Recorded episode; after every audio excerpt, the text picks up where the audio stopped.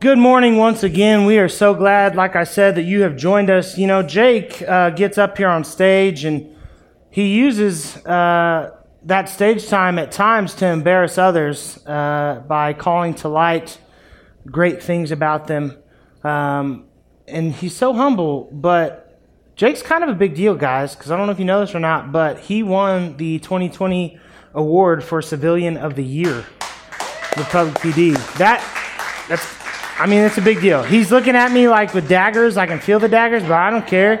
This is how it feels, Jake. Welcome to the other side of things. You're welcome. And you're awesome, so enjoy it. Um, now, with all that aside, uh, we are in week five of our series called Affected. We're looking at how Jesus affects the way that we live our lives. And we're going to be in Colossians 3. We're going to uh, be in verses 15 and 17 today. Really short passage, but there is a lot of important things there. Now, I don't know uh, how many of you like to listen to Christian radio, but uh, Casting Crowns has a really cool song out right now that I love. I love pretty much everything they do, but it's called Only Jesus. Um, and the lyrics, at least part of the lyrics, go something like this I don't want to leave a legacy. I don't care if they remember me. Only Jesus. The gist of the song, right, is that when they die, when they move on, when they pass on, they don't want to be remembered. They don't care if they're remembered. They only want Jesus to shine through. And it's a wonderful goal, and I think it's a beautiful sentiment, but I'm not sure how realistic it actually is because the fact of the matter is that we all leave a legacy behind. Determining what that legacy is, is what becomes of ultimate importance. Now, today we're going to talk about what that legacy should be. So, like I said, we're going to be in Colossians 3. We're going to start with verse 15, and that says, Let the peace of Christ rule in your hearts since as members of one body you were called to peace, and be thankful. The task that Paul sets before us is to let peace rule our hearts. The reason is because we're supposed to be unified as one body. And in order for the body to be unified, peace is a pre er, peace is a prerequisite for unity right? So if we want that unity that Paul is calling us towards, peace has to be a prerequisite in order for that to happen. And if peace isn't ruling in our own lives, we can't expect it to rule collectively in the lives of the church. But what does it even mean to let peace rule our hearts? That's great, Pastor. What does it mean that I should let peace rule my heart? It means that at the end of the day, you allow peace to be your decision maker. When we get down to the nuts and the bolts of the teaching, as Christians, peace must be the arbitrator of our hearts.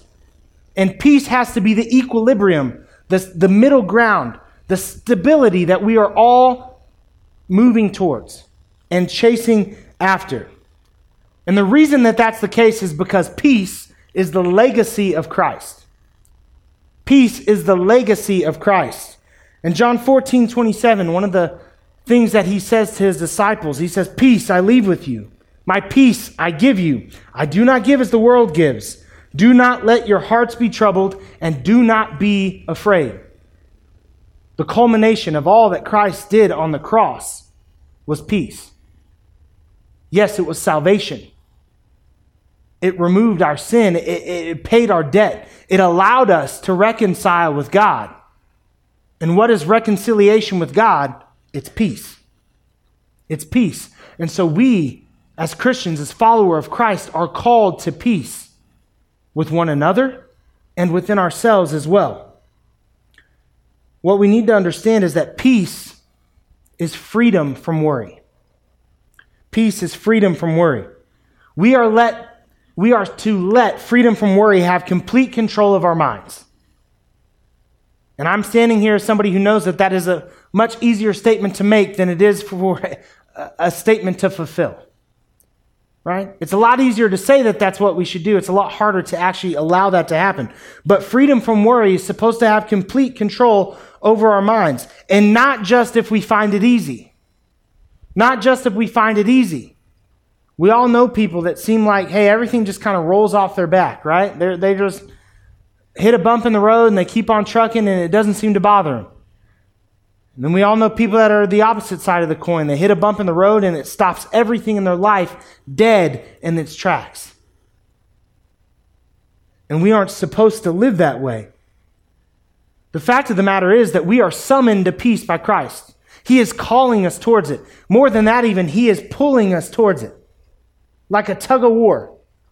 Just hold on, because He is pulling you towards peace each and every day of your relationship with Him. But how many of us, how many of us rest in the peace that was won for us on the cross? How many of us are, are, are more likely to find ourselves riddled with anxiety and uneasiness and questions and concern? Why do we let that happen? Why do we let that happen? As people who were called to think on things above, to rest in Christ, why do we allow things here on this earth to take away our peace? to separate us from Christ. In Luke 12, 22 through 26, it says, Then Jesus said to his disciples, Therefore I tell you, do not worry about your life, what you will eat, or about your body, what you will wear, where you work. This isn't in there. What your mother in law said to you, what that nosy coworker is spreading about you. Don't worry about all these things. In verse 23, he says, For life is more than food, and the body more than clothes. Consider the ravens. They do not sow or reap, they have no storeroom or barn, and yet God feeds them. And yet God feeds them. And how much more valuable are you than birds? Some of you out there right now are riddled with anxiety, have no peace in your life, and you're thinking to yourself, I'm not much more valuable than birds and you're wrong. I don't want to call you names, but that would be a stupid statement. Because God has placed immeasurable value upon your life.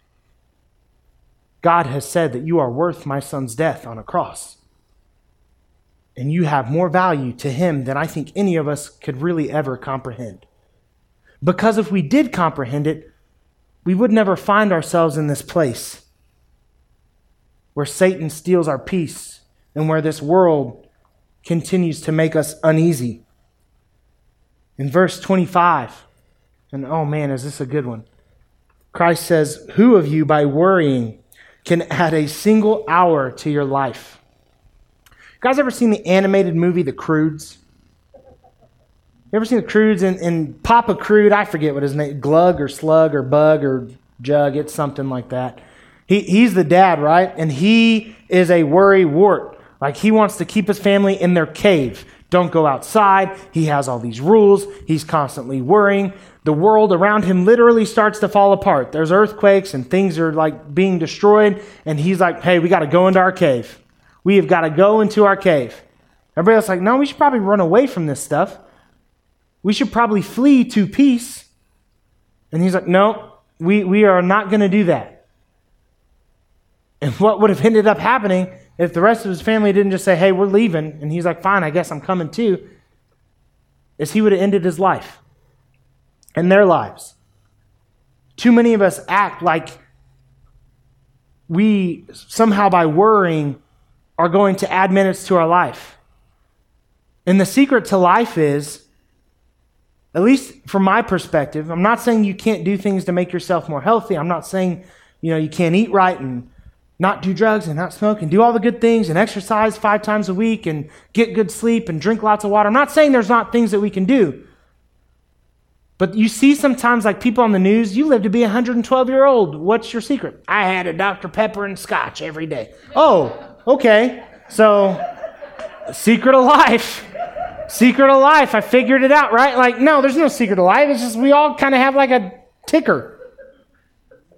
We all have a, a time where we go and it, when God calls us home, and it's different for each and every one of us. And some of us are lucky to live really long lives, and some of us are unlucky to live way too long lives, right? Like, I'm good to go at like 65. Don't tell my wife, but I'm just saying, like, no, Jesus, I take that back. If I'm healthy, I'd like to live longer. But I, I love I see some elderly people in my lives who, who are just struggling, who life, life is not fun anymore, and they're still around, and I guarantee you they're wishing, Like, hey, this could end already. Like, Jesus, at any moment you want to bring me home, I'm ready to go. Right? We're not going to add time to our lives by worrying. In fact, it's going to do the opposite. Stress only increases our risk for things like heart attacks and stroke. It's not going to make us better. And Christ says in 26, since you can't add time to your life by worrying, since you can't do this very little thing, why do you worry about the rest? Just stop it. Just stop worrying. Here's the thing anxiety. Anxiety, those of you that struggle with anxiety, and I count myself in that party, anxiety views life as a test. With every single decision that needs to be made as another opportunity to fail. What if I make the wrong choice? What if I let down everyone? What if people judge me for this? What if it makes me look bad? You know, what if that makes me a bad mom? What if that makes me a bad dad? What if that makes me a bad employee? What if that makes me a bad friend? And we just petrify ourselves. And we can't make decisions because we're just so afraid of making the wrong one. That's how anxiety that's how Satan makes us view life. Peace. Peace views life as a journey. With every decision as another adventure and as an opportunity to trust God. That's a major difference. That's a major difference in outlooks. Of, oh no, here's another opportunity for me to fail or I'm going to trust God in this and I can't wait for the journey to continue.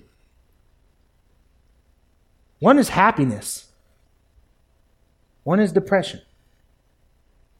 It is majorly different.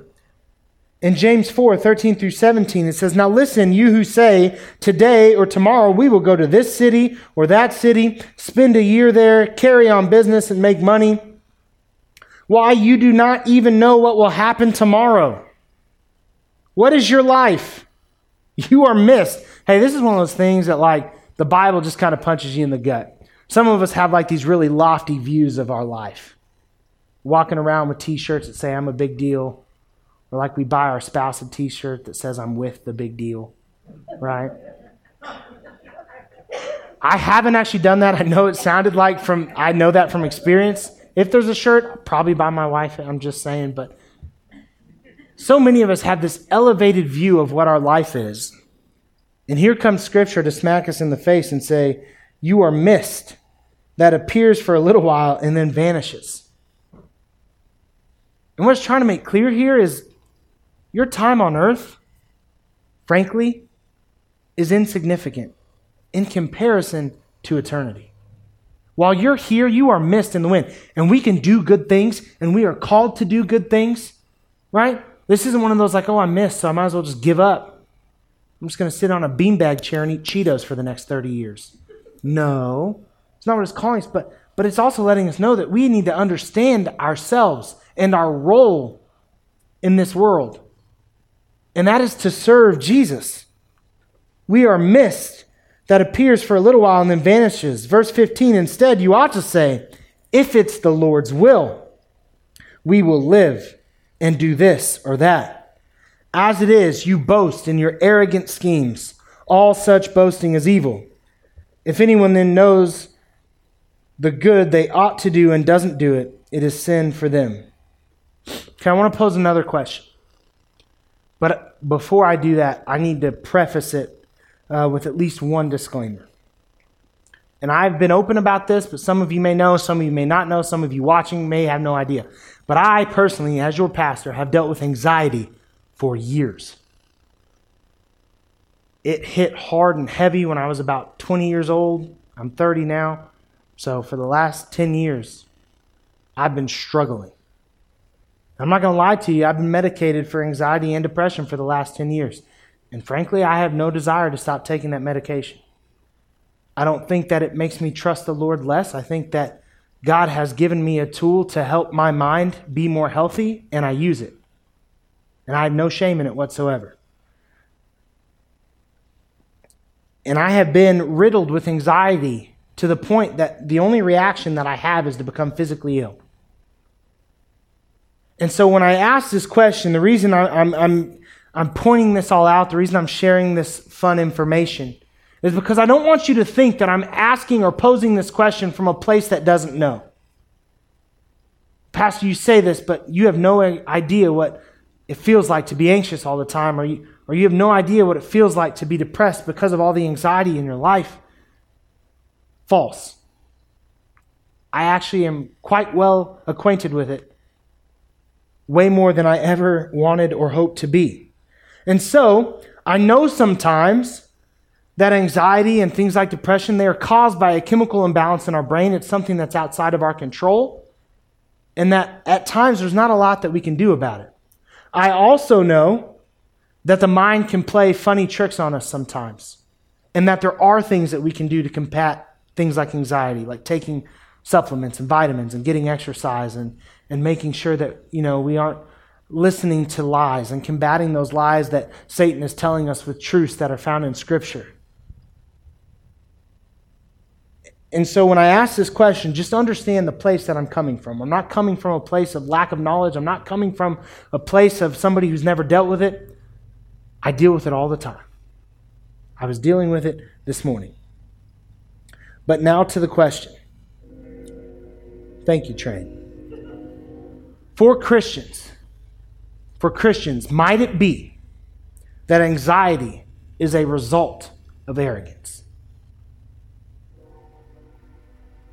Mind you, I'm asking this question as somebody who struggled with it for lots of years. But for Christians, might it be that anxiety is a result of our arrogance? Okay, trained, enough. You see, Earth Standard sees anxiety as a lack of confidence. That person has anxiety because they are not confident in themselves. And if you're a person that's anxious a lot of the time, you've been taught to kind of view yourself in that way. Well, I'm anxious because I don't have confidence in the decision that I'm making or how I'm living my life or how I'm parenting or how I'm this or how I'm that. That's Earth's view of things. But we aren't looking or, or working or being viewed on earthly standards. Okay? For Christians, anxiety stems from relying too much on ourselves. That's why I say arrogance. Because what happens, the, the reason that we get into this spot as Christians, I, I already admitted, sometimes I know, right, that there's a chemical imbalance and we have to do things. But a lot of the time, the reason that we become anxious as Christians is because we are arrogant enough to think that we have control over all these things that we are just worrying about all the time. But we are mist. We are a vapor in the wind. We are here today and gone tomorrow. And God is the one that's in control. Anxiety stems from, from this belief that somehow I can control it all. And I'm the one that has the power to, to make all of these things happen. And if they don't happen, then somehow that's on me. And guess what? That is false. Sometimes you can do everything right and it still doesn't work out in your favor. That's the result of living in a sinful world. And those of you out there that are petrified of making decisions, questioning whether or not that's going to diminish your worth, you're wrong. God loves you no differently. Your family is going to love you no less. They're going to view you with the same eyes. We have to place our trust in Jesus. We have to have a realistic view of what it is that we control and what it is that we can do. I'm famous for a saying in my household, at least. We can only control what we can control, and we got to give the rest to God. And as I'm getting older, I've begun to realize that I control a lot less than I thought I did. I control whether I put pants on in the morning, whether or not I brush my teeth, and the direction that I drive to work. But beyond that, there's a lot that's not on me. And frankly, it's made my life a lot better to realize that it's not all on me. To realize that I am not the responsible party for every single decision that has to be made. That at the end of the day, what I need to do is place my faith and my trust in Jesus and follow his will and do my best to make sure that I am living according to his word. That's it. And it really does make life so much easier. Seeing ourselves as being in control of much when we are in fact in control of very little only leads to more anxiety. Peace can only rule our hearts when we submit ourselves to and trust the will of God. It's the only way we're going to get there. And only then can we experience the peace that Paul's talking about in this passage. And because peace was won for us on the cross, we must respond with thanks.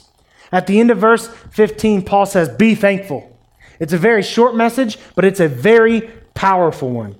Theologian Warren Wiersbe says, Where there is peace in the heart, there is praise on the lips. Where there is peace in the heart, there is praise on the lips. As Christians, we are called to be thankful, to show our gratitude to God, to others, sometimes to ourselves. We are called to be thankful creatures. As far as what the Bible says about giving thanks, Psalm 107:1 says, "Give thanks to the Lord for he is good; his love endures forever." James 1:17, "Every good and perfect gift is from above, coming down from the Father of the heavenly lights who does not change like the shifting shadows. That almost turned into a not good word. James 1, 2 through 4. Consider it pure joy, my brothers and sisters, whenever you face trials of many kinds, because you know that the testing of your faith produces perseverance. Ephesians 5, 17, and then 19 and 20. Therefore, do not be foolish, but understand what the Lord's will is. 19. Speaking to one another with psalms, hymns, and songs from the Spirit. Sing and make music from your heart to the Lord. Always giving thanks to God the Father for everything in the name of our Lord Jesus Christ. Quick review the Lord is good. And if for no other reason, you should praise him. If for no other reason, you should thank him. If for no other reason, you should show your gratitude. But understand that beyond that, every good and perfect gift that comes to us comes from the Father. Amen? Amen.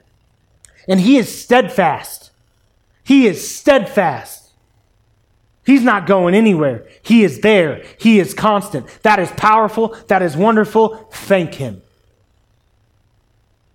Even when things aren't going your way, give thanks for the lessons learned, which in and of themselves are a blessing because they produce perseverance. And we need perseverance to complete the act of our faith. We need perseverance to make it to the end. And understand that it is the Lord's will that music come from our hearts, thanking the Father for what the Son has done for us. Being a person of gratitude is biblical and it's the will of God. Being a person of gratitude is biblical and it's the will of God. If I was, if what I mentioned just now wasn't enough for you, and that's fine, uh, you're wrong, but that's fine. Here's why you should be a person that has an attitude of gratitude. Scientific studies. We like science. I love science. Science and faith, they go hand in hand to me, at least. I, I, is what I'll say. Scientific studies have shown that people who are more frequently grat- gratuitous show gratitude. People who are more frequently thankful have more friendships, have fewer physical aches and pains, reduce toxic emotions in their life like envy and resentment, increase happiness and reduce depression, have increased sensitivity and empathy towards others.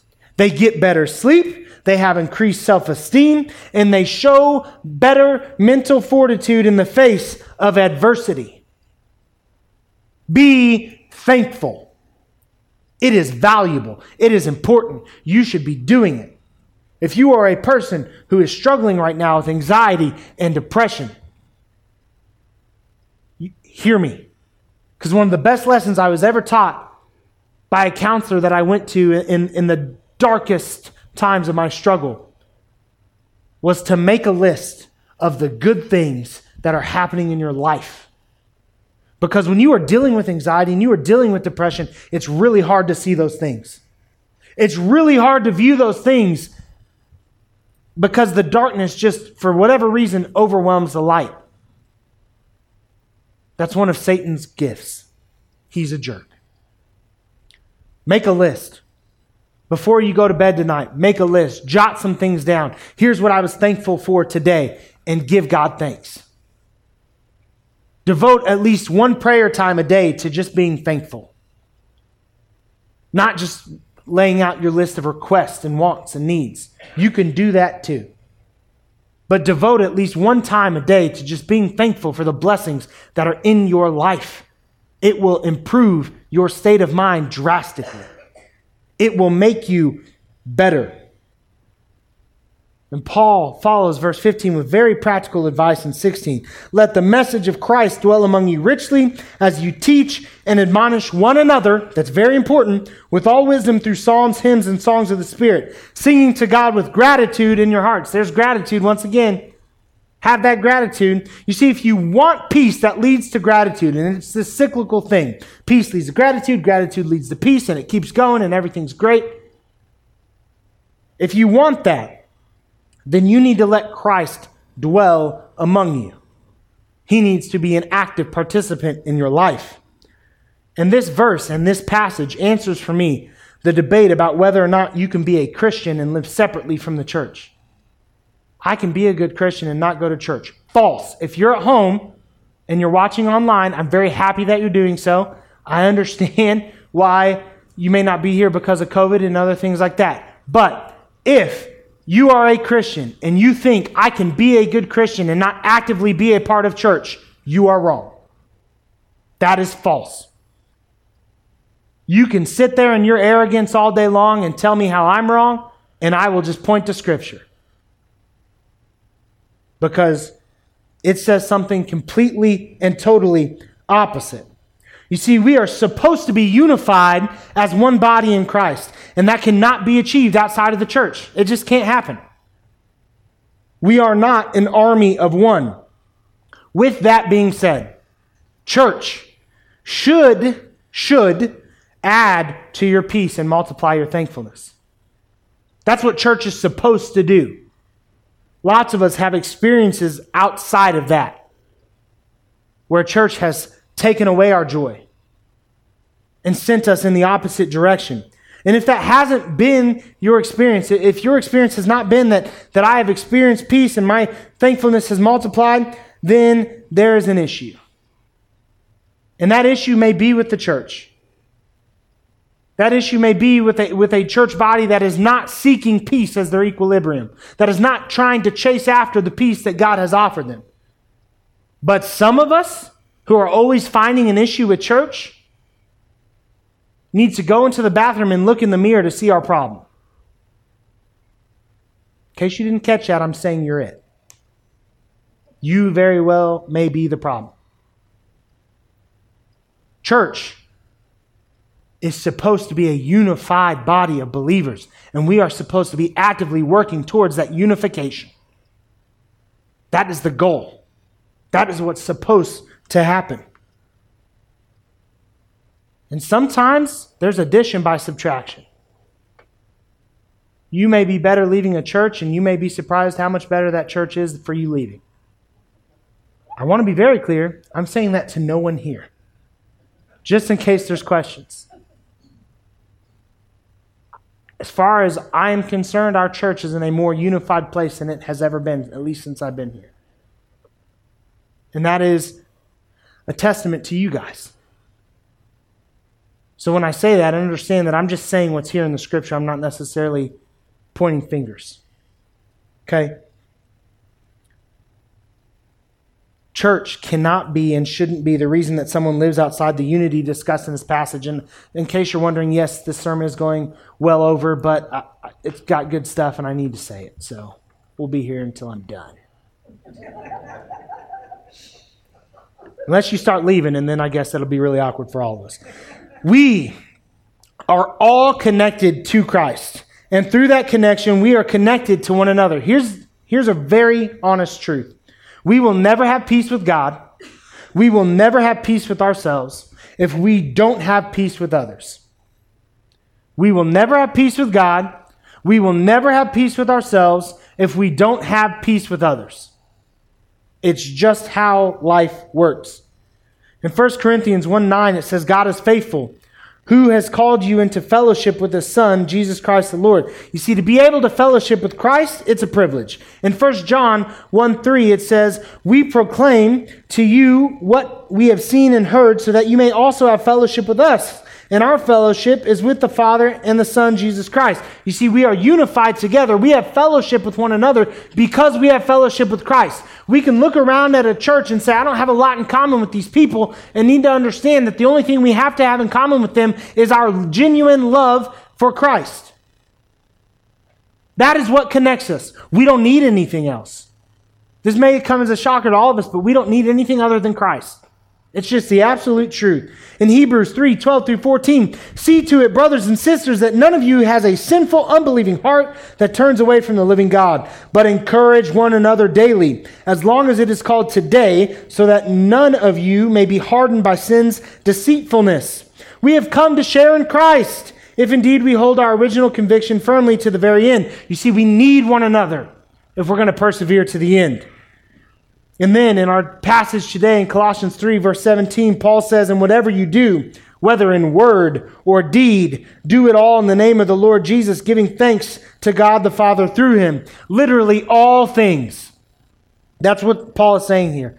All things, everything you do, in word or deed, the things that come out of your mouth and the actions that you perform, we are supposed to do everything as if we're doing them for Christ the Lord. And this passage, this verse in 17, it can stand alone. It can stand alone. It does not have to be connected to the previous two that we talked about. It and of itself is its own thought. In all things, in everything that we do, we are supposed to do it for Christ the Lord. But I cannot view verse 15 without seeing it through the lens of verse 17. You see, we are supposed to seek peace. We are supposed to let peace arbitrate our hearts as an act of obedience to the command that is found in verse 17. We are supposed to seek peace as if we're doing it for the Lord because we are doing it for the Lord. We just happen to reap the majority of the benefits. But we are supposed to do this for Christ. And if you can't seek peace for yourself, then do it for the Lord. You see, life is too short to live in conflict, whether that conflict is with others or that conflict is internal. Life is too short to constantly be waging battles. So take that conflict, that battle that's raging within, and seek the peace that was won for you on the cross. You can live in that peace, or you can perish in your own weakness. So, my suggestion today, this morning, is to submit yourself to Jesus. Accept the peace that was won for you on the cross and give thanks to the Lord through the way that you live your life, doing everything as if you were doing it for Him. Let's pray. God, I come to you right now. I thank you for this day. I thank you for this message. I hope that it resonated with our hearts and that people see that we don't have to live as anxious beings we don't have to live as if every decision is up to us and that we are in control of all things because we are not. Our goal is to seek peace, and peace is found when we are in equilibrium with you. When we are living life according to your will for us, according to your word for us, that's when we have peace. That's when we have peace. Help us to let go of our arrogance. Help us to trust fully in you. Because when we hold on to these things, we're saying that you're not enough and that we have the answers. And that is just not true. And I don't think that any of us would do that intentionally, but we are sinful creatures and we don't always see the error of our ways. So I thank you for your word that reminds us of the way that we are supposed to live our lives, of how we are supposed to be affected by what Christ did on the cross.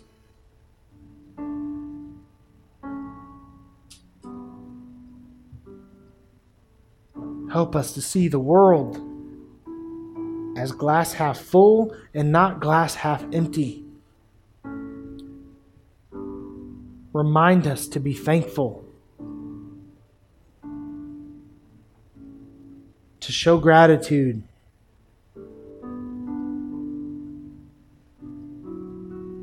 To live life as if it was a gift and a journey and not a test that we are just destined to fail. You want freedom for us freedom from sin, freedom from our flesh, freedom from this earth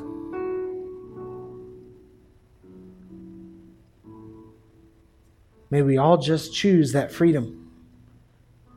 We ask for all these things in Jesus' powerful name. Amen.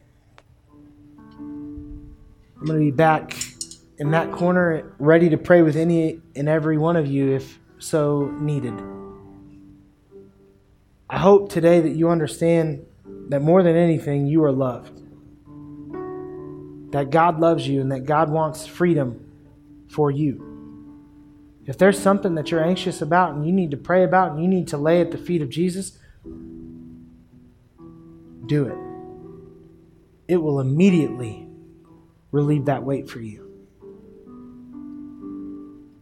Otherwise, let's stand and let's worship as an act of thanks to our God.